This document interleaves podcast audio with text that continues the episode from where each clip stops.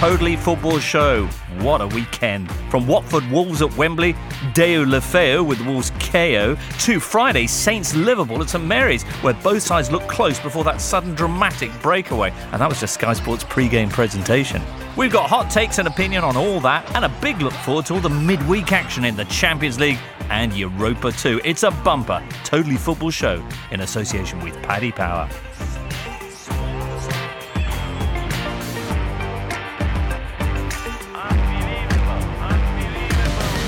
For your entertainment today, Michael Cox, author of The Mixer and the forthcoming Zonal Marking. Hi, James. Good morning to you, Michael. Oi, Natalie Gedra from, Oi. from ESPN Brazil. Your Portuguese just keeps improving, man. Actually, it doesn't. and also Daniel Storey, Good morning. back from Croatia's Eternal Derby. Yes, indeed. Yeah. What game's that? It's Hajduk Split versus Dinamo Zagreb. All right. I bet you've got a story to tell or two about that. Mm-hmm. Perhaps Michael and Natalie, if there's one fixture that you you feel you, you have to go and, and see, maybe you've already seen it. Yeah, it Then, looks uh, like we- Daniel started a feature of the show. we can we can hear that later on. They're always welcome. What a weekend though! One of the goals of the season, one of the misses of the century over in France.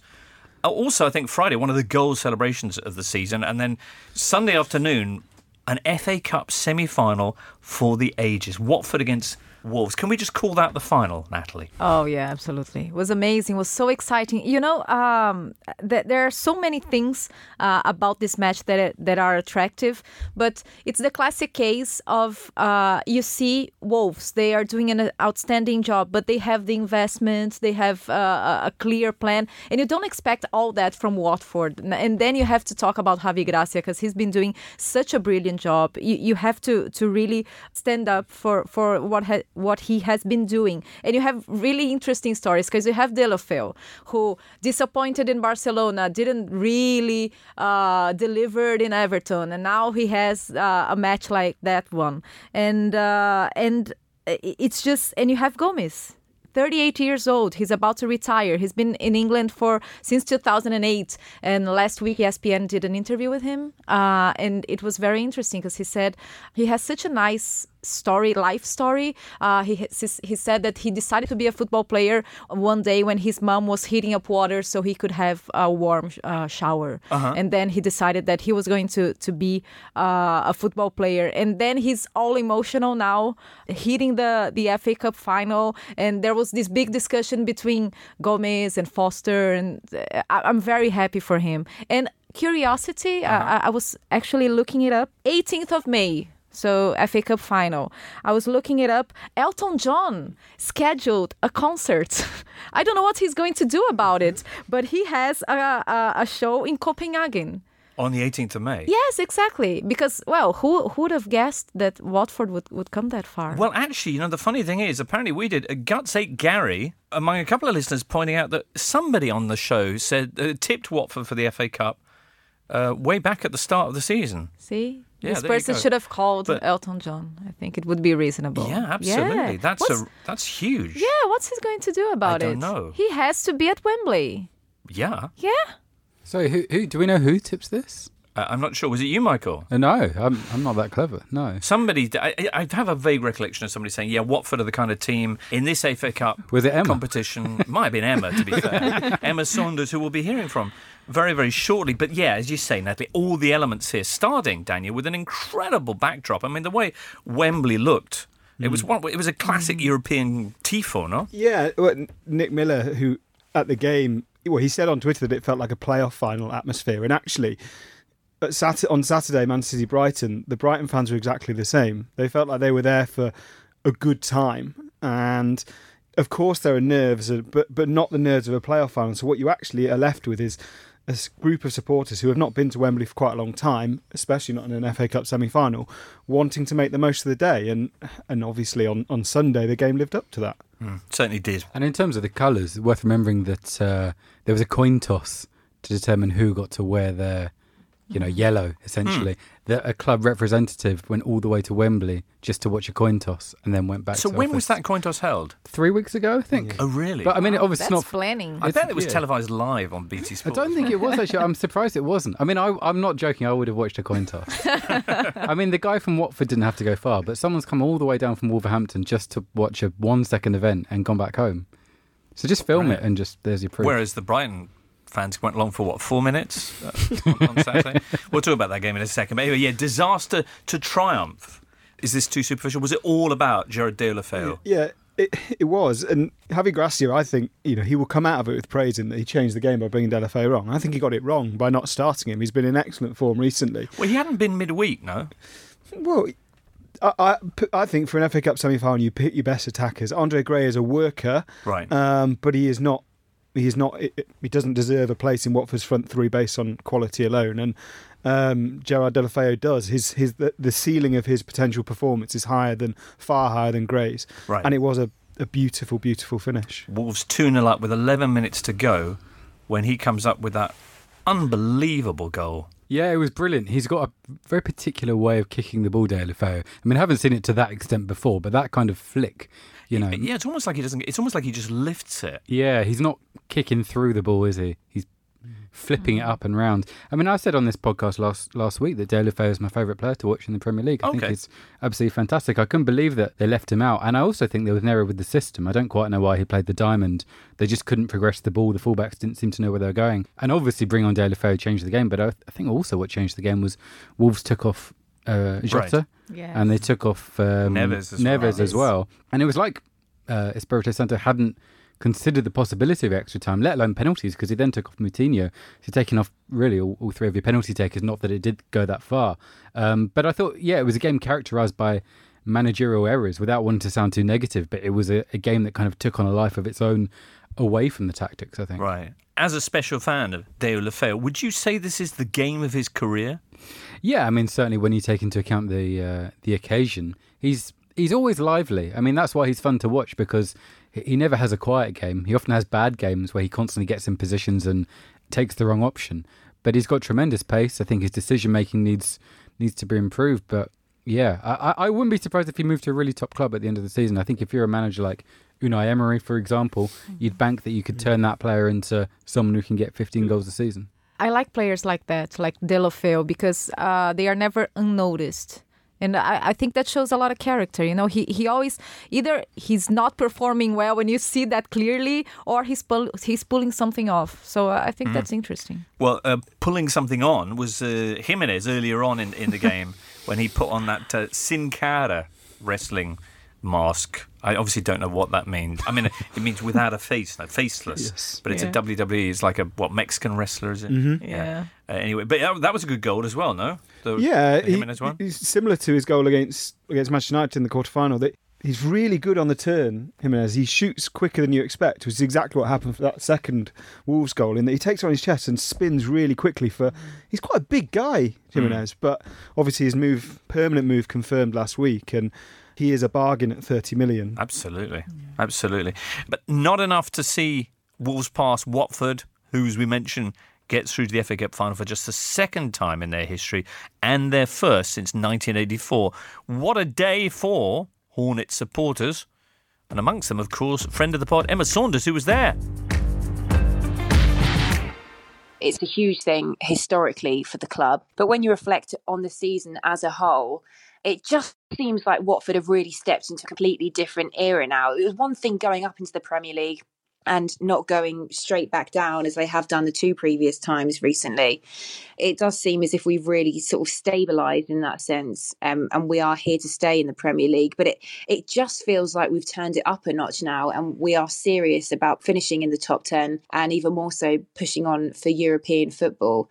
Realistically, we're not going to be chasing a Premier League title just yet, so in that sense, it's the FA Cup that you really dare to dream for because that's the closest we're going to get, really. So to think now we are just potentially 90 minutes away from lifting a trophy, it really is a dream come true. And for Javi Gracia, there's been so many comparisons drawn between him and Graham Taylor, just the way that he conducts himself and what he's achieved at the club. So it's just so fitting that he's managed to take us as far as Graham Taylor has, in that he's confirmed our spot in the FA Cup final. It's really quite the achievement, and it just highlights what an extraordinary job that Javi Gracia has done. Emma Saunders. Now, did you see Troy Deeney's uh, interview with uh, Carrie Brown post game yeah, on beIN we were Sports? talking about it before. I- yeah. All right, what were you saying? Uh, it was very entertaining, actually. It was was funny how, how he expressed himself. Troy Deeney is a very interesting character, uh, and he's not the most technical player, but he shows a lot of spirit.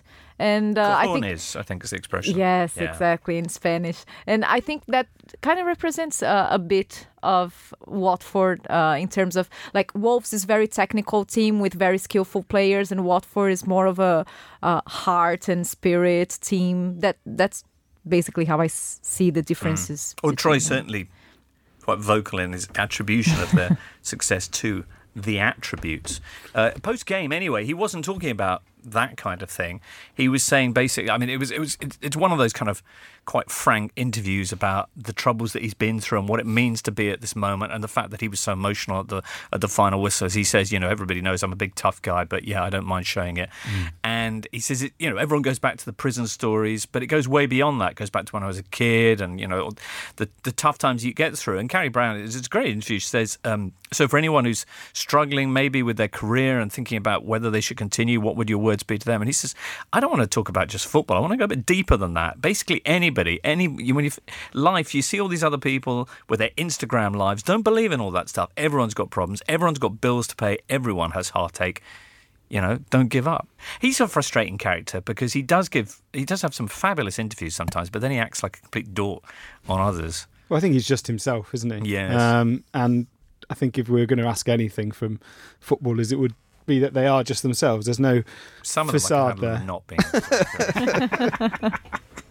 anyway, Watford celebrating them, but they've still got at least 90 minutes against the awesome Man City to come. City, of course, beating Brighton 1 0 on Saturday. We'll talk about what City's week looks like after this.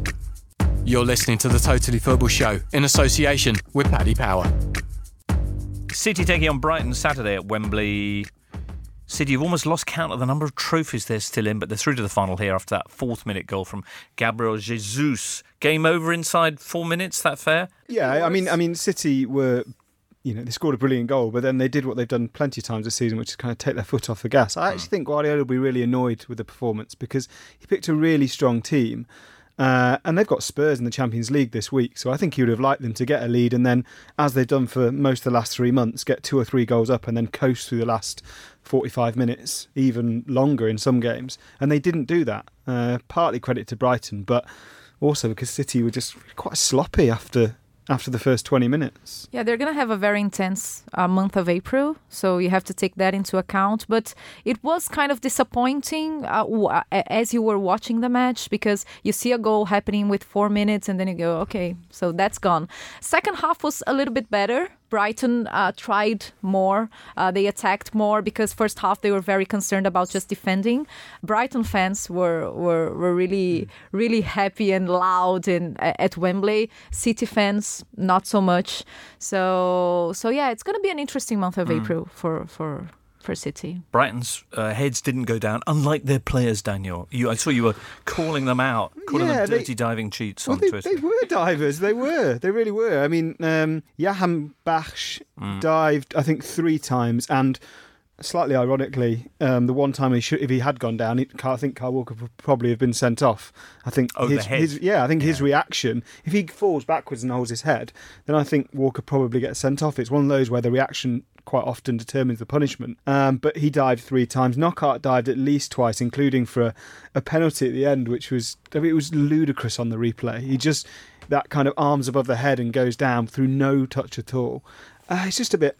I mean, maybe it's a you know I've got a Brighton fan. David Hartrick, a mate of mine, and he says it kind of becomes an almost valid tactic now, in that so many teams do it, and you think, well, why not? But If, if it's against City as well, does that give you kind of carte blanche Well, to do anything? You Martin can? Keown on commentary, I, I heard watching the highlights back, kind of praise Brighton for being clever. And you think, well, you can't have a go at players when they dive, and then just because it's a smaller team, say, Hmm. "Oh, that's clever." But I don't know. I, I think it's so interesting the, the diving discussion here in England because in South America in general, in Brazil uh, as well, it's so normal to dive and people take it as part of the game. And here is a is a big discussion. So I'm always interested. There's I'm no- always interested. There's no kind of moral no, backlash No. against di- none whatsoever. no, no. It's normal. It's part of the game, especially in Libertadores. Especially. Right. Okay. Yes, it's part of the tournament. And I think it's yes, and I think it's very interesting. Uh, Every Brazilian that's here, and uh, they always get amazed with uh, how much attention diving gets. Right. I I understand today. Today I understand, but when I got here in England, I was like, well, but that's just diving, you What know. else, what else bewildered you when you first arrived here that now you th- you, you feel you got a handle on? Oh God, that's a tough one, James. All right, we'll come back to that one. Okay. Yeah, It should be said that there was VAR at Wembley, so Yeah. there was Yes. absolutely no point diving because had any had a penalty been awarded, f- for example, for the Knockaert uh, dive, then it would have immediately been ruled out anyway. So. City, anyway, still on for the Q word. They've already won the League Cup. In the league, Liverpool have meantime gone back in front. We'll talk about that later on. But Tuesday, City will switch to another of their spinning plates with their Champions League quarter final against Spurs. City on a 14 game winning streak. Or are they, Michael? I think they are. Yeah. No, yeah. because it's the uh, the penalties in- against Chelsea. I've included that in there. Was that on penalties? Oh yeah, it was. Yeah. Yeah. Okay, so it's not. Right. aren't Yeah. But still, I mean, that aside, that Cavill aside, just looking amazing at the moment. Yeah, I mean, over over the 14 games, I know we've just said they didn't look amazing against Uh, Brighton, yeah, but okay. broadly, when they want to, it looks like they can unleash shock and awe. Yeah, I mean, my concern for them ahead of Tottenham would be that they've played three games against Cardiff, Fulham, and Brighton, who must be the three most passive teams in the Premier League in terms of closing down the opposition. And it's not great preparation. For, I mean, it's good in terms of fitness, but I can see Tottenham shocking them in the first 10, 15 minutes if they have a big early burst of pressure. Interesting. Because City have just been able to. I mean, this semi final, they could just walk the ball from the back, from the the edge of their own box into the final third, and there's no pressure whatsoever. That's a completely different situation from playing against Spurs. Absolutely. Is Lloris going to be the key player in this game? It would be nice if he makes it through a big game without making a ricket. Yes. But he can be outstanding, and he can also be decisive in a negative sense. Yeah, I, I, but then I think I think it's one of those ties where pretty much every single Spurs player is going to have to step up. They ha- they do have problems at the moment. I think Kane, every game that Kane plays and plays well, he becomes Spurs' most important player in in terms of holding up the ball, in terms of the one-touch passing that enables them to counter City if even when City do really push forward on them. But I agree with Michael. I think if in the new stadium, if if Tottenham can have a big first ten minutes, then almost like they did against Barcelona, they kind of believe they're bigger than they are, and they can trouble City. Okay. It's North London's newest landmark. Natalie, you've been there, the Tottenham Hotspur Yes. Stadium. Uh, what's it like compared to? Is it is it a massive step up compared? Yes, to, it is. It's it's a different level. Uh, I was talking about it because you get used to these FIFA standards in stadiums. They they are very nice, but they they kind of have the same idea around it. And uh, in Spurs, I think it's it's different. The, it's a new design. Uh, it has more character. It's not just one modern stadium, one other. generic- No, it's Was- not. What was the thing that most impressed you then about your your trip there? the design the Okay. design of the stadium because it's so beautiful on the inside and on the outside and the way they, they, they put the ceilings with the with the glass ceilings it was it's lovely it's very impressive and i was interviewing city players after the fa cup se- semi-final and they all uh, spoke about the stadium as a factor in this match that Tottenham uh, players are going to be extra motivated because of the stadium. So I think the stadium's going to play a big part in this in this match. They've met so many times already. Do they approach this in the same way they would a Premier League game? I think Spurs will feel the pressure.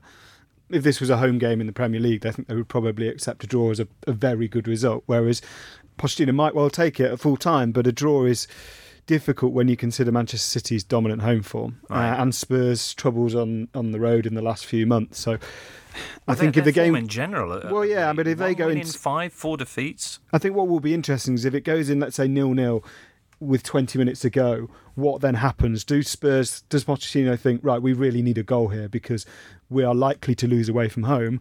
And does Guardiola think we're pretty happy with nil nil? That will be really interesting. Are you not anticipating a particularly thrilling encounter then? Uh, I think it will be a really good watch because I think these are two of the most attractive teams in world football to watch if they play well, uh, and particularly against each other. The games have been great. Um, I don't think there'll be a huge number of goals in it. It's never been easier to mess things up. Whether you're confusing vegans with dairy intolerance, offering your seat to a pregnant lady who isn't pregnant, or like Liverpool, chucking away a seven point lead at the top of the Premier League in a matter of weeks. Good one, lads. That's why Paddy Power do money back specials, so not all mistakes cost you as much. Paddy Power, home of the money back special. Applies to first bet on all losing goal scorer, correct score, and what odds Paddy bets on the match. Max refund £10, T's and C's apply. 18 plus begambleaware.org. On Spotify, smart speaker, and podcast platforms everywhere, this is the Totally Football Show from Muddy Knees Media. Well, as mentioned, while City busy themselves with the FA Cup and Champions League, Premier League has seen the 25th change of lead since the start of this season. Liverpool on Friday night coming from behind against Saints with a very dramatic finale.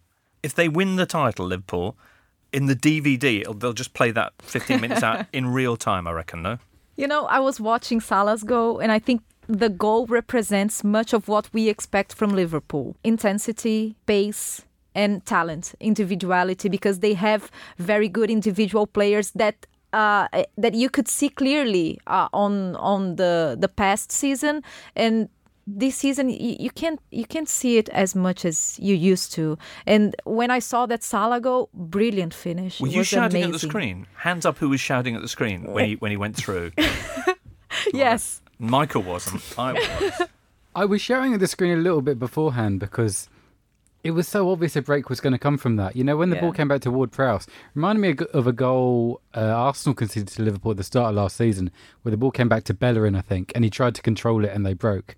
I think in England, players clear the ball too much on the edge of their own box, but I think when they're the last man getting the ball after a corner, just get rid of it. Honestly, just hoof it into the stands. I thought it was a really preventable goal from Southampton. Sorry to be negative. No, no, no, that's fine. But anyway, so they race downfield, and you're just thinking Salah, who for the last eight weeks has had this narrative of the fact that he's desperate to score. Yes. He never passes when he Nine should. matches, he's yeah. wasted so many opportunities. and you see Firmino running, and you're just thinking, give the ball to Firmino, give the ball to, and you see the two defenders coming towards Salah, and he he just Brilliant, brilliant finish. finish, brilliant finish. Because against uh, behind all of this, time is ticking away. Uh, They've equalised after Shane Long's opener, Naby Keita with the goal there, but it just feels like the spell is lifting for Liverpool. That a draw will see this kind of momentum drying up for them. Yeah, this is the the kind of big question for the rest of the season is that City are coasting to wins, Liverpool are fighting for theirs, and the kind of the logical assumption would be that you would much rather coast than fight because eventually if you have to fight you'll come unstuck. But actually for liverpool it's almost the opposite because there are so many questions about their mentality um, particularly after 2013-14 when they were this kind of fancy team but then came a cropper in the final weeks. It's almost good for them to have to fight because it reproves to themselves over and over again. You saw henderson screaming at the end of the game. He's the only one in that team now starting 11 who was still there in 2013 14 so it's that sense of we, we're still proving it we can do this we can do this so actually i think that the tight games are are almost a good thing for liverpool Yeah, the emotion of that celebration from Henderson and then from the rest of the team as they join him was absolutely extraordinary. I mean, fair play to Henderson as well because he he's a, he is the captain. He's not an automatic starter. He came off the bench, assists a goal, scores a goal, and then rallies a crowd and goes absolutely mad. And that's the defi- that becomes a defining image of of the weekend. Yeah. And Milner and Henderson, they really changed the pace uh, of the of Liverpool's midfield on, on second half. They really made an impact. Okay, because I, I must admit I completely that escaped me. What did Milner do? No, Milner was brilliant when when he entered the, the he he just brought new ideas to the to Liverpool's midfield, and Henderson brought this new very exciting pace. Mm. So it, it was a, a a very big impact. It's, it's funny Henderson because he, he, we obviously see him, particularly with England, as a kind of deep lying midfielder, but actually. If he pushes up a bit more, he, he scores and creates more goals than, than Liverpool players who play a little bit higher up the pitch. You know, Gini Wijnaldum, for example, and certainly Naby Keita when he's played. So it's interesting that he kind of plays a different role for Liverpool, and he enjoys having that freedom to get forward. He really does. He like he likes to see himself as this Gerrard figure of herring up the pitch and herring back again, rather than just sitting. And he did it brilliantly against Southampton. Mm. Liverpool, three goals. They only had five shots on target. A, a little bit harsh on Saints, the, the, the, game, because they started so well in this match and they're, they're still not safe, of course, but you have to salute Liverpool for their spirit. It's the, uh, the, that's the 19th and 20th goal they've scored. The Salah and Henderson strikes in the last 15 minutes of games this season. They've also won 16 points from losing positions, both of which are kind of league-topping statistics. Yeah, I'm surprised about how many points they've won from losing positions because they haven't conceded many goals. Hmm. That's the end of that point. well, next up for Liverpool, Porto, who drew nil-nil at Anfield last year but only after they'd lost 5 0 at home in the first leg. This Liverpool side certainly seemed to be on another level to last year's edition. What about Porto? Well, they're currently right behind Benfica on goal difference. They've won four games in a row. They've got lots of old faces that you'll know, like, uh, well, Pepe, Casillas, Maxi Pereira. Moussa Marega has been outstanding for them so far this season. Six goals and two assists in the Champions League. And then there's this uh, the Brazilian centre back uh, yes. Militao, who, who yes. Real Madrid have just splashed yes. what? Exactly. Uh, spaffed, sorry. 50 million on? Yes. Yes. Okay, how there, good is he, Natalie? Yeah, there are lots of expectations regarding Militão. He's been called up for the national teams a few times, uh, but he's been called up as a right back, but he's been playing as a defender as well. Uh, in Porto, he's been playing in both positions, but he's very young. He's he's only 21. He's very promising, a very promising player. Uh, you have Alex Telles as well, uh, the the left back, another Brazilian in Porto. He's really good. He got called up for the national team for the first time uh, after after Filipe Luis' injury, and uh, he did pretty well. But most of expect uh, most of the expectations are around Militão because he's a very promising player. Porto narrowly struggled past Roma for a full three on aggregate in the last 16, but he looked really good before that in an admittedly not super tough group mm. of the Champions League. But Liverpool, big favourites, especially after what happened between these two clubs last year. The other Champions League quarterfinals this week, well, Barcelona will be visiting Man United. Barcelona fresh from a big win over Atletico Madrid 2 0. Admittedly, Atletico were down to 10 men from 28 minutes in after Diego Costa saw red. Uh, you you're laughing because you've seen the quotes. Yes, I have. Yes. I'm not reading this out. Fair enough. It's so rude what he said oh, to the it's referee. It's a family podcast. Don't do that. really is. I mean, I know you can swear again, but was it mother or grandmother? That's it, well, I, I, I've, I haven't seen it as he implies that the referee's mother is on the game and enjoys what I think is known in, in kind of those circles as tarmacking. Yeah. Anyway, I think an early Sharon. I hope he's washed his mouth out as well. Oblak valiantly held on until the 85th minute with the scoreline nil-nil before Suarez lashed in one goal, and then of course Leo Messi came up with another. What do you think when you picture Jones, say, and Smalling facing those two, Michael? Yeah, I do worry for United. Um, I think they're obviously the first two players they've got to stop, and the third one is Jordi Alba, who again was excellent. The timing of his runs is so good from left back. I think that's the most interesting area for me because in the first few weeks, Solskjaer was very bold with his wide players, and if you look at the way they played against Tottenham and the way they played against Arsenal when they won both games, they basically put Rashford out there to attack in behind and that, I think, is what Solskjaer would have done if they played Barcelona two months ago. Now, with United looking quite frail at the back, I think they'll be more defensive, probably put Lingard out there against him. But yeah, Messi's just, I mean, from that kind of number 10 inside right position, he's almost reinvented himself again because um, he hasn't played as a number 10 really until the last couple of years for Barcelona. And uh, I don't think that Matic has the mobility to cope with him. So I think Barcelona are very strong favourites. Mm. Man United coming into this game after three defeats in the last four matches at Old Trafford, conceding twice in each of those defeats. Solskjaer talking about the players looking like they're on holiday. Of course, they'll be up for for this one. But in the in the search for positives for United coming into this, Natalie, what have you got? Yeah, they already produced a miracle against PSG United. They're so, Man United. That's what they do. Yes, yes, exactly. But can you expect the same against Barcelona? Well, they did it against Juve earlier in the yeah, season. The, the only glimmer of positivity is that Solskjaer United have been better without the ball. They have been their big problem against kind of Watford at home, even though they won, was that they just look out of ideas as soon as they were asked to attack a team, and they won't have as much of the ball against Barcelona. What, what about Paul Pogba? What's what's happened to him? Because quietly amid this Man United slump, I know we we've looked at various things that might be hmm. happening in terms of their fitness, but his form has, has absolutely dropped off, and it it looks like Solskjaer is he now experiencing the same difficulties about where to play Pogba that dogged his predecessor. I don't know if it's quite as as macro level as that. I think w- when I watch Paul Pogba, if if the first five minutes of the game goes right and he plays a couple of nice passes, he he, he holds up an opponent, and he, or he creates a chance.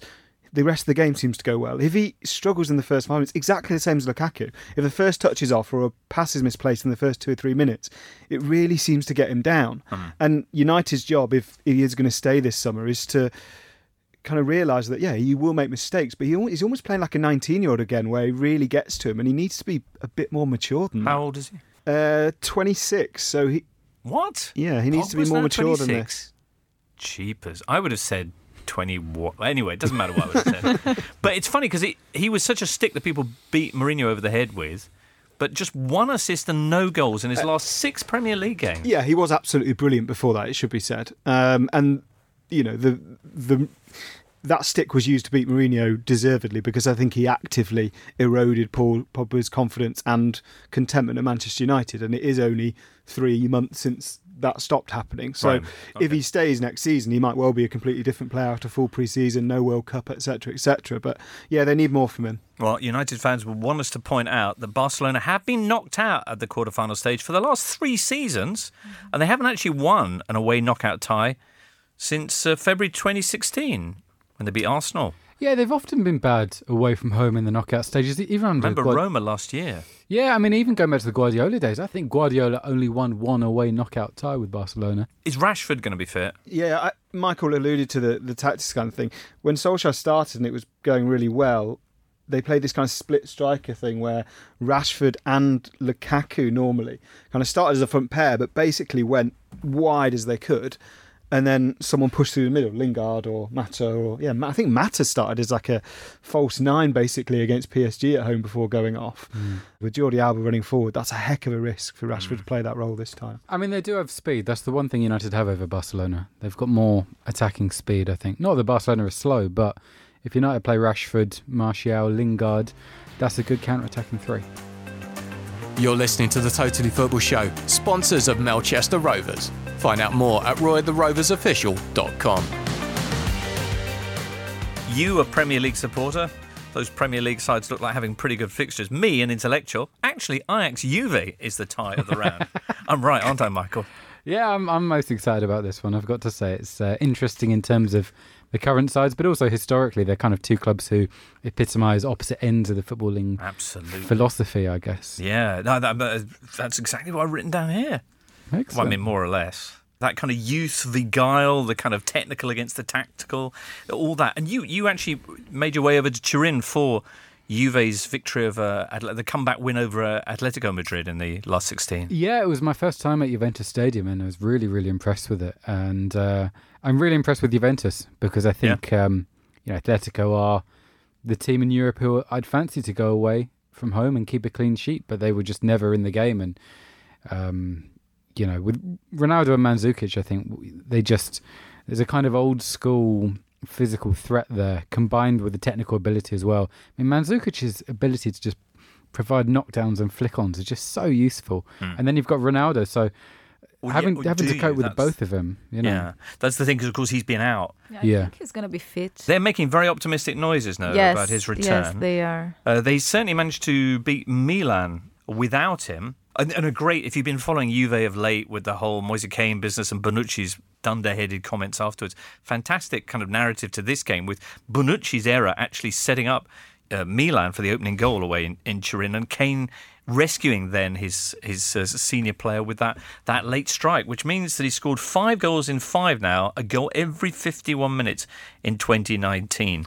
Um, I don't know if he'll start. I think Allegri thinks he's so valuable coming off the bench. But as you say, Natalie, Cristiano should start. You think? I think so. I Mm. think so. I, I I find it very hard to believe that uh, even if he's not 100% fit, he will stay on the bench. He would be like, okay, Allegri, I'm fine here. No, Right. no, and it's the type of, of match that he that he likes and he, that they bought him for Yes, as well. exactly. The other major thing is whether Chiellini comes back. So we talk about Bonucci's error setting up Milan at the start of that game. He hasn't looked great, and particularly when Chiellini's not in the side. So him coming back into the team could be huge because Ajax can score a goal. Yes, they're a very fast team. They have a very clear idea of uh, what the club's mentality is like, and they, they want to deliver in this sense as well. They have young players, they have talent, so they, they've been very motivated in this Champions League. They have a very good Brazilian, David Neres. He's he's very talented. So yeah, it's going to be good. All right, they scored their 100th goal in the Eredivisie this season at the weekend. Why are you laughing because Eredivisie? Or? A little bit, yeah. Okay, well, they beat Willem II 4 1 at the weekend. Mm. But they probably won't actually play a striker up against those centre backs, Ajax. I mean, the way they played at the Bernabeu with Tadic as a false nine produced possibly the best performance I've seen this season. So I expect they'll do the same again. Mm.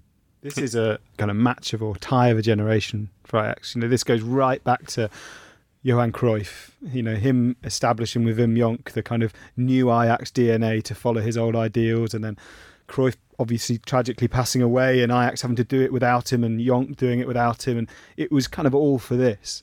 So it is when we talk about the history, it really does kind of reflect back to that history. So uh, it is an absolutely brilliant tie.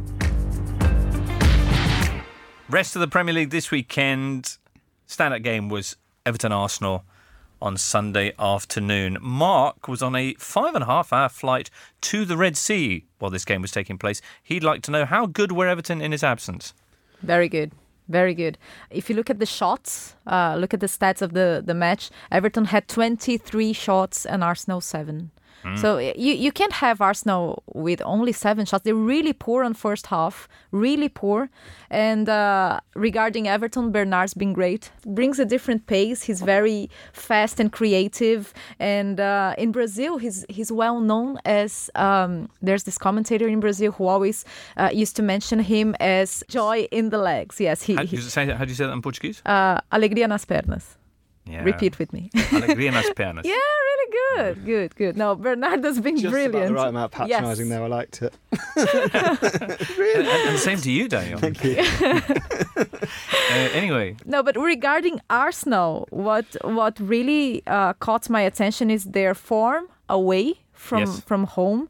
Uh, five wins, four draws, five losses this Premier League. But if you look at their their final fixtures, they have Watford away. yeah. They have Wolves away.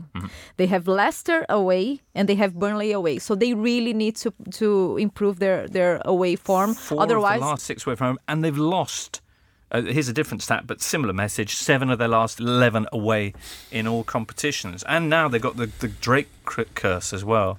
What about Mesut Ozil? I'm getting a bit dizzy trying to work out if he's a misunderstood genius or not. What, what did this match say about him? I don't think he had a great game. I think there was a little bit more onus on him to drop deep and create because um, Arsenal without both Torreira and Xhaka. Right. And I think that really showed. I mean, Guendouzi and, and El Neni really didn't just didn't get the ball into dangerous zones. I thought Arsenal's passing was as bad as it's been all season. Okay. What Um, about what about his um, this this scene at the end? Did you see when he's on the bench? He's looking furious. Who did he throw his jacket at? Was it as at Marco Silva, or has has been more widely interpreted against his own manager? Oh, I thought it was more at Silva. Was it? but I I don't know. Yeah. Yeah, I think so. Okay. It's it's funny with Ozil in that people want him to be more expressive and demonstrably passionate, and then when he does it, everyone goes, "That's not really him, is it?" But there is a, there is a there is a, a grey area in between. Yes, there is. Uh, but I think he was just frustrated. He played poorly, and Arsenal played poorly. It was, it was a nice uh, nice moment for Phil Jagielka as well, who uh, I must say I, I only turned this game on about two minutes before it started. When I heard his name, I wasn't sure whether he was uh in the studio as a pundit or still on the pitch because I had Tim Cahill. I thought, oh, Cahill and Jagielka. Um, and he looked, for the first five minutes, he looked really badly exposed. Um, but, but then popped up with a winner from a Lucas Digne throw, which consistently caused Arsenal problems. Even before the goal, Digne just lofted one of those in, and it was like Arsenal being back at Stoke against Rory Delap. Mm. Mm. Do you remember Rory Delap, Natalie? No. Please Can you refresh explain my Rory memory. Delap to Natalie? Yeah. Because this is a very He, Michael he, will read he, you. he was described by Luis Felipe Scolari as Okay. uh, one of the most incredible things I've ever seen in football. Oh. So he had the longest throw you've probably ever seen, right. And uh, when Scolari's Chelsea went away to Stoke, they spent all week preparing for this long throw, but basically couldn't because they couldn't replicate the long throw. Yeah, he was as uh, indicative of a certain kind of English footballness as, say, do you remember that player who used to dribble by bouncing the ball on his head? Oh, Kerlon. Oh yeah, Kerlon, yeah. Oh yes, Carl. Oh my seal. God. yeah, yeah. Yes. And that, that was the kind of thing we'd see and go in Brazil. I just wondered if in in um, in Brazil they used to show shots of Roy Delap and go, wow. I mean, to the extent to the not. extent that Stoke City used to have deliberately used to have a changeover of dry towels on the touchline so he could dry the ball to get it in the box. I mean, that's Oh, how really? pronounced the tactic There's was. one one of my favourite moments uh, in Premier League history. I'd say was when uh, it was West Brom against Stoke, I think, and the ball was going out for a. the ball was going out for a throw, and the goalkeeper Boaz Myhill rushed across to prevent it going out for a throw, booted it out for a corner, and was just happy to defend the corner instead. Less dangerous than Roy Delap. Yeah. Superb. All right. Well, uh, anyway, next up for Arsenal, they are at home, but it is against Napoli, which is going to be an interesting tie in the Europa League. I'm not sure what to make of it. Michael, do you have any thoughts? I'd make Napoli slight favourites over the two legs. I think. I think Right. the second leg being in Naples is a a big deal, especially with Arsenal's a, a bad away form as we've discussed. Hmm. So I think Arsenal would probably like a a lead to take to Naples. Here. Okay. They're not in the best of. In terms of results, Napoli have been a little bit patchy. Uh, Well, they lost at the weekend against Empoli, and then they drew with Genoa midweek. And it wasn't like they were resting players either. Everybody was there, Milik, etc. But they've got Insigne coming back in and Ghoulam as well, potentially, which will be huge. They've only got two wins in their last nine European away games, Napoli. Is it too much of a generalisation to for me to say that I wouldn't read too much into their form, considering they don't have much to play? No, I think that's for? absolutely right. And that's Yeah. certainly the Gazzetta today was saying basically they're already in the cup. I mean, Mm. mentally they've just been thinking about this game, which can be a positive thing and sometimes not. But yeah, you'd make Napoli slight favourites. Slight favourites. uh, Yeah, the second leg being in Naples is big, Difficult place to go. definitely. Mm. The other Europa League tie sees Slavia Praha taking on Chelsea, who are in action this Monday evening at home to West Ham.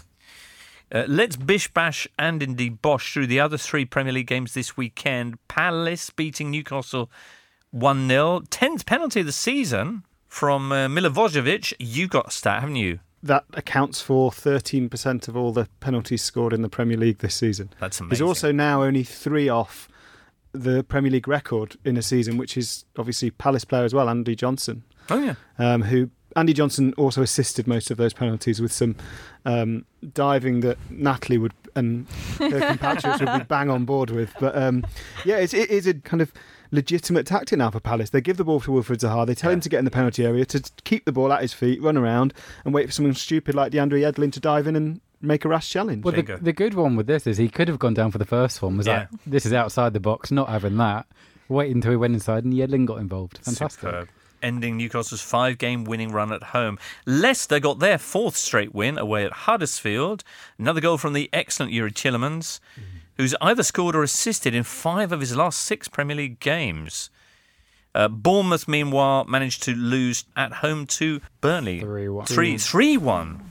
Of course, there were two goals in two minutes. Yeah. And then who got the third for Burnley? Barnes. Barnes, All yes. right, okay. Who First actually player- opened the scoring for Bournemouth with his own goal. Yeah, first player in the history of Burnley to score in the same match a goal and a non goal. Oh, right. Yeah. Excellent. The three points moving Burnley to eight points above the bottom three, so they look safe now. Brighton and Southampton both within five points of Cardiff. Brighton, though, with a game in hand. All right, then. Can I say that I'm curious to see who's going to finish seventh? I don't know Seventh? if that's yeah. I don't know how bizarre is that because we we already know the top 6 Mm-hmm. but uh, between seven and ten, it's pretty intense there. There, there. You have Leicester, Wolves, uh, Everton, and Watford, all uh, in like point. Mm. one point difference. So and they're all uh, showing some exciting moments. Well, here. you're They've right. also Yeah. Mm-hmm. probably got four managers who might actually appreciate getting into the Europa League rather than Mm-hmm. kind of like Burnley this season, where Dyche basically and understandably tried to engineer their way out of it. Right. You've got four managers who probably their clubs will want Eu- European football, so the managers will as well. Well, if you think that's interesting, Natalie, wait till you hear about Daniel's trip to the Eternal Derby. We'll be moving on to that and all sorts of other excitements from abroad and also the Championship in the next part of this Totally Football show. Michael, there was something you wanted to say about the race for seventh. I think it's worth pointing out that uh, Watford have to win the FA Cup final to get a European place back in the day, uh, until about five years ago, Yeah. if you qualified for the FA Cup final and lost, and the team who won it were already in the Champions League, Right, you'd get the you'd Europa get League. it. So, for example, Stoke in 2011, but that's not the case. So, you probably will get a European slot for finishing seventh. I see. Daniel, you made a trip to see Hajduk Split. Hajduk Split. Hajduk yes. Split against Dinamo Zagreb. Dinamo Zagreb. Yes. Yeah. Okay. What happened? Uh, Why? was- Why? Why did you want to go and see this? Um, it's called Croatia's Eternal Derby. It's, those two clubs were before 1992 were with Red Star and Partizan as kind of the big four of Yugoslav football, and after independence that became you know the Croatian derby, uh, and it was on my football bucket list. Um, Split is a an amazing city, but it's a city that kind of feels like it used to be subservient to Belgrade, and now it feels subservient to Zagreb. They feel very bitter that they pay the taxes and the money all gets spent in Zagreb. Um, so there is a huge rivalry there um, often unpleasant. There's not a competitive rivalry as much anymore. Dynamo are 17 points clear at the top of the league, um, but it was it's a brilliant game to go to. All right. So, what happened when when you went? Well, I went for the atmosphere, and that was amazing. You know, flares, fires, etc., etc. Um, uh, the Torcida, who um, is the Split Supporters Club, and who are named after um, a Brazilian. So a group of supporters went to watch the 1950 World Cup in Brazil, Oh, which is is where where they it got comes from? yeah, 'Cause so the, they the got their national name side from. as well have, have, have this torcida or torcida as they say, Oh, which is a. Portuguese Yeah. word. Yes. yeah. Yes. So they got their name from going to the 1950 World Cup in Brazil. Brilliant. Um, but yes, it, I went. Uh, Dinamo won the game one 0 Standard red card for an elbow in a derby. But yeah, I went for the atmosphere. and lots of fires got lit in the stands. Indeed. Brilliant. Yep. Excellent. Okay, where are you going next? Old Trafford on Wednesday. All right. Yeah, but no, I mean on that ilk. Uh, got anything else nothing lined before the 21 Euros. That's the next. What have you got, uh, Michael? We, we, I asked the, the question earlier. If you could pick one fixture that you want to, I suppose you've been to them all, haven't you? No, not really. Uh, it's a boring answer, but I haven't been to Barcelona, or Real Madrid. I think that's Right. What about Boca River? What about you, Natalie? You've I haven't been to. been to Celtic Rangers. Right. There's I- enough of them. I mean, they happen more or less every week. Yeah. so you've got no And I- one but yourself to blame for that. Yeah, I know that. Yeah. Okay. well, in my defense, I'm always working. That's true. It is a football game. You could probably. I reckon you could sell it to ESPN Brazil. As a, Yeah. I'm gonna have a talk with them. Okay, in France, oh, uh, when the seagulls follow the trawler asks, is the Choupo-Moting miss on Sunday the worst ever? yeah. Okay, Uh, because hard to argue. well, it's it's from such close range that they needed VAR to see whether it had gone in or not. So that that solves the question. He was under. So I mean, some And some it was going in. Yes, it was going in. Basically, yeah. he's shot and it's going across the line. And Yeah. what does he want to do? Just just make it his own goal? No, I think he's in two minds. Well, I think he's in two minds about whether to steal the goal or not, Right. and I think he gets caught in He two minds. backhills and- it out of the goal, basically. It's so, but I mean, it's it's as bad a miss as you ever see. It's Okay. awful. And it meant that they PSG only drew. To be fair to Choupo-Moting, he had actually opened the scoring. No, no, no, no, no. Not to be fair to him, you don't get one goal to rule out that. Okay. He has to score 30 next season, and then we can have a to be fair to him. Right. Anyway, so uh, they ended up uh, drawing that one PSG, and they haven't mathematically won the title. So there's still a large amount of tension about that. What a piece of magic, or what an extended stretch of magic for Ben Arfa for Rennes against uh, Angers. I think I might be goal of the season. It That is an amazing. That Have you was seen so this? good. Yeah. It's it's It's like the ball is glued to his well, feet. Yeah, and because when I saw it, I assumed that, you know, I just thought this is incredible from Ben Arfa. I thought it was going to just be the assist, Right. but then he goes into the box and finishes it, having beaten about five players. Yeah, if you, ha- I mean, he's beaten them twice as well. He evades something like thirteen or fourteen tackles. He goes past them and then he decides it was fun, so he goes back and does it again. He is that player though. He's one of those players that when he's in the in little moments, he's like he's playing on a different level of- on a computer game. He's Yeah. just taking the the mick out of. I remember he scored a goal for Newcastle against Bolton in the Premier League. It might have even been the FA Cup. That was the same, just slaloming past players. He's so good at that. Hands up, who saw Der Klassiker on Saturday? Yes. Michael, that's good. Okay, so Rafa was explaining how, how important this was, how tight it was. Dortmund looking like some narrow favourites ahead of the game. How did it go? 5 0 to Bayern. And Wow. to be honest, uh, aside from uh, the fact that Dortmund hit the post within the first five minutes, I mean, it could have been seven or eight. It was, it was almost difficult to watch actually because it was, you know, really inexperienced, really young Dortmund backline just getting absolutely battered by Muller and Lewandowski. And I mean, they couldn't deal with set pieces. They were being pressed high up the pitch. Just in every aspect of the game, Bayern was superior. And it's just incredible that you know Dortmund had been top before Yeah. before this game. I mean, that would not just the three points and the five 0 loss, but psychologically that would be so difficult to recover from. Dortmund, who were nine points clear of Bayern at Christmas time, now behind them. Bayern had 20 shots, Dortmund just two, and Lewandowski made it to 201 goals in 288 games in the Bundesliga. Just see the the kind of psychology of having a young team in the first half of the season where it's all exciting, it's taking the most of opportunities, it's everyone you know, seizing things. To having a young team in the second half of the season where they just they just looked at, they looked so frightened, didn't they? They looked just horrendous. The player I was really impressed with, if I could just add, was uh, Thiago, who I think, but for injuries, might be the the best midfielder in the world by now. He's just so good. Everything about him is brilliant. But the thing I particularly like is a little bit like Deulofeu. He's got a really weird way of kicking the ball, where he almost like pivots his foot and slices through it, and he just pinged in three or four really good corners that Dortmund couldn't deal with, and and one of them brought the opener for Hummels. Bayern now one point ahead with six games to go, so still wide open. In MLS, DC United hosted Los Angeles FC. Ooh, Daniel. Wayne Rooney's tackle, Oh, yeah. so to speak, um, horrific. I mean, a, a genuinely horrible leg breaking challenge, and sometimes those challenges are out of you know youthful exuberance, but Right. I think he knows what he was doing. Oh, he just, he did? ju- yeah, he just died. I mean, it is a leg I, breaker. I just It's- thought he was a, a little bit slower. His body was a little But bit he- slower than his mind I always think when, but I always think when. When the foot makes contact with a part of the leg that was uh-huh. never anywhere near the ball. Yeah. it wasn't like the it wasn't like he caught a trailing leg after after a pass. It was the standing leg. Right. It was horrendous. Right, this is on Diego Rossi. DC, to be fair, were already 3 0 down at this point. It ended up being 4 0 to LA LAFC. And that is a Wayne Rooney sending off 3 0 down in a, in a big, big game and loses temper and gets frustrated and dives in. Uh, we've talked about Italy and Spain. As we mentioned, Barcelona 11 points now above Atletico Madrid. Real Madrid in third. Getafe fourth still, one point ahead of Sevilla, where manager Joaquin Caparros has revealed that he has chronic leukemia but will stay in the job. Extraordinary this because just last season, of course, Sevilla had um, Eduardo Berizzo who got diagnosed with prostate cancer and had surgery, and then the club fired him. It was really brutal. Hopefully, Caparros, who says that you know he's he's called it early enough, and that he w- should be fine to continue doing the job, will um, will enjoy the success that he deserves. Best wishes to him. Uh, in the championship, Natalie, you a big fan of the championship? I, th- I think I think that yeah I think Which I is your think favourite that's- team? Uh, yeah, I'm, I'm hoping for Leeds to get promoted. Oh, yeah? yes, Okay. because I'm a big Bielsa fan, so that's Ah, right. yes, South America. Well, Leeds uh, lost at Birmingham. Their, their their form has dried up rather of late, but not as badly as Middlesbrough's has. A Daniel Yeah, I think that's seven defeats in a row.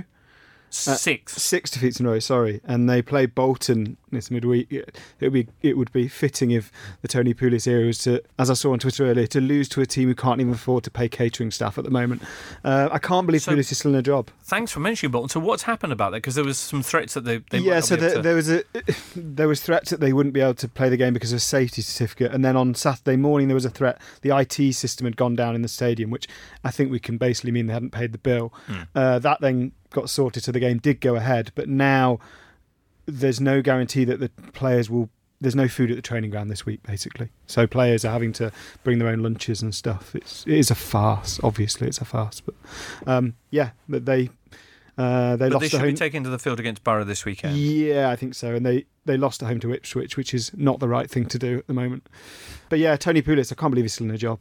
Their form has, as you say, plummeted. All right. Norwich, by contrast, have opened up a seven-point gap at the top of the division now with a 4-0 win over QPR. Uh, They haven't yet appointed a permanent manager. no, Rangers? they, they reportedly uh, to Tim Sherwood is their number one target, which I think we all want to see.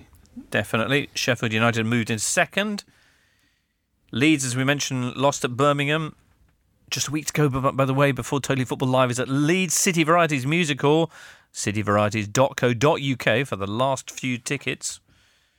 Aston Villa continued their amazing run under Dean Smith. Six wins in a row now.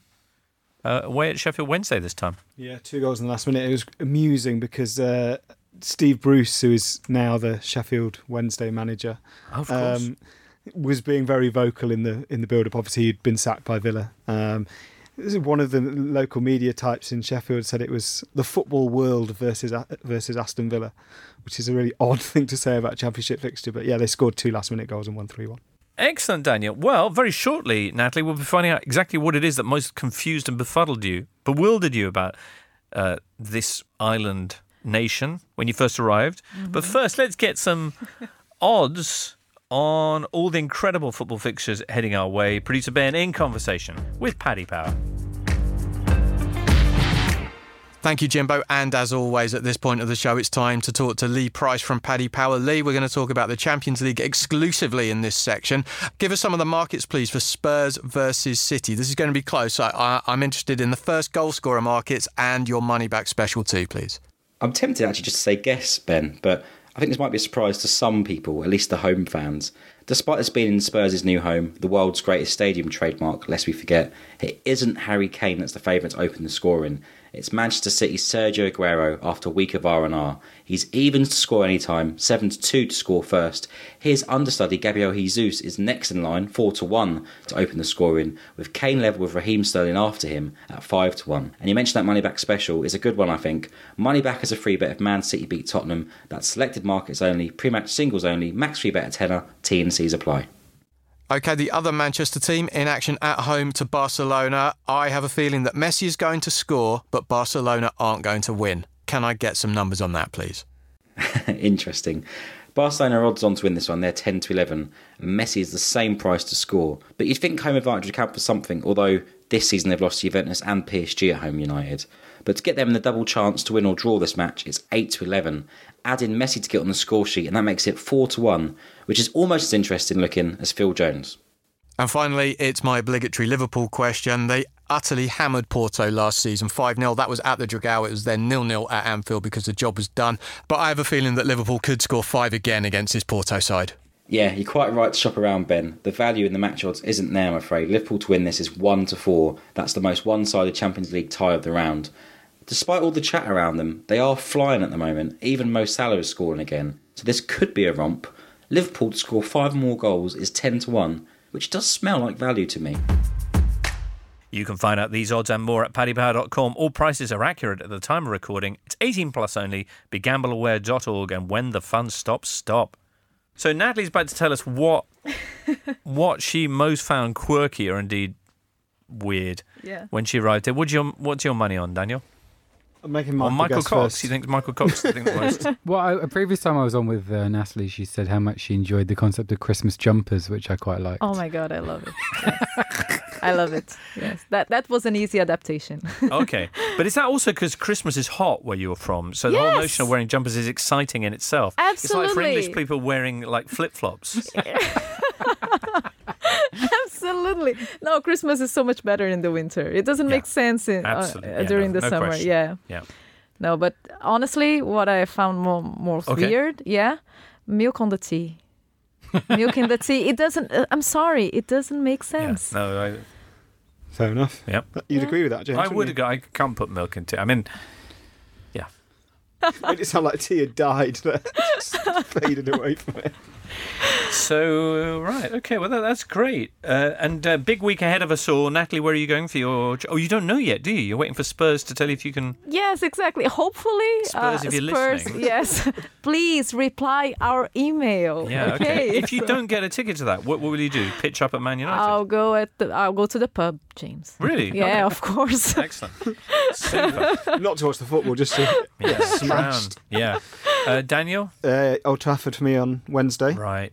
Okay. Michael. I'm at Anfield on Tuesday and the Emirates on Thursday. Wow. Big games. We will be here on Thursday morning. Raphael Honigstein will be joining us, James Horncastle as well, and also Matt Davis Adams. So that'll be a, a fascinating listen, uh, hopefully, listener. Do join us for that. For now, many, many thanks to Natalie, Daniel, and Michael, and you, listener. And have a great week till we speak next.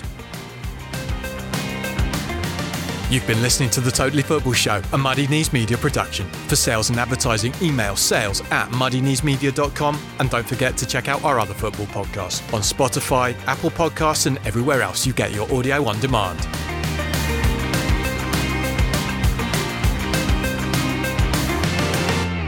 Supporting your team can be a beautiful thing, but then come the injuries, the goal droughts, and the downright disastrous defeats. That's a little bit like life, really, and here at the Totally Football Show, we believe we should all support each other the way we support our team, through the good days and the bad. And that's why we're continuing to work with CALM, the Campaign Against Living Miserably, a charity dedicated to preventing male suicide. On average, 12 men take their own life every day in the UK, so that's your starting 11 and your manager every single day. And part of the problem is that many of us still feel uncomfortable talking about mental health and suicide, and this can often stop men from opening up and getting support when they need it the most. So if you're worried that someone close to you is having a tough time, check in with them and let them know that CALM is there. Every day from 5pm till midnight, CALM provide a free, confidential, and anonymous helpline and web chat for any man who needs support.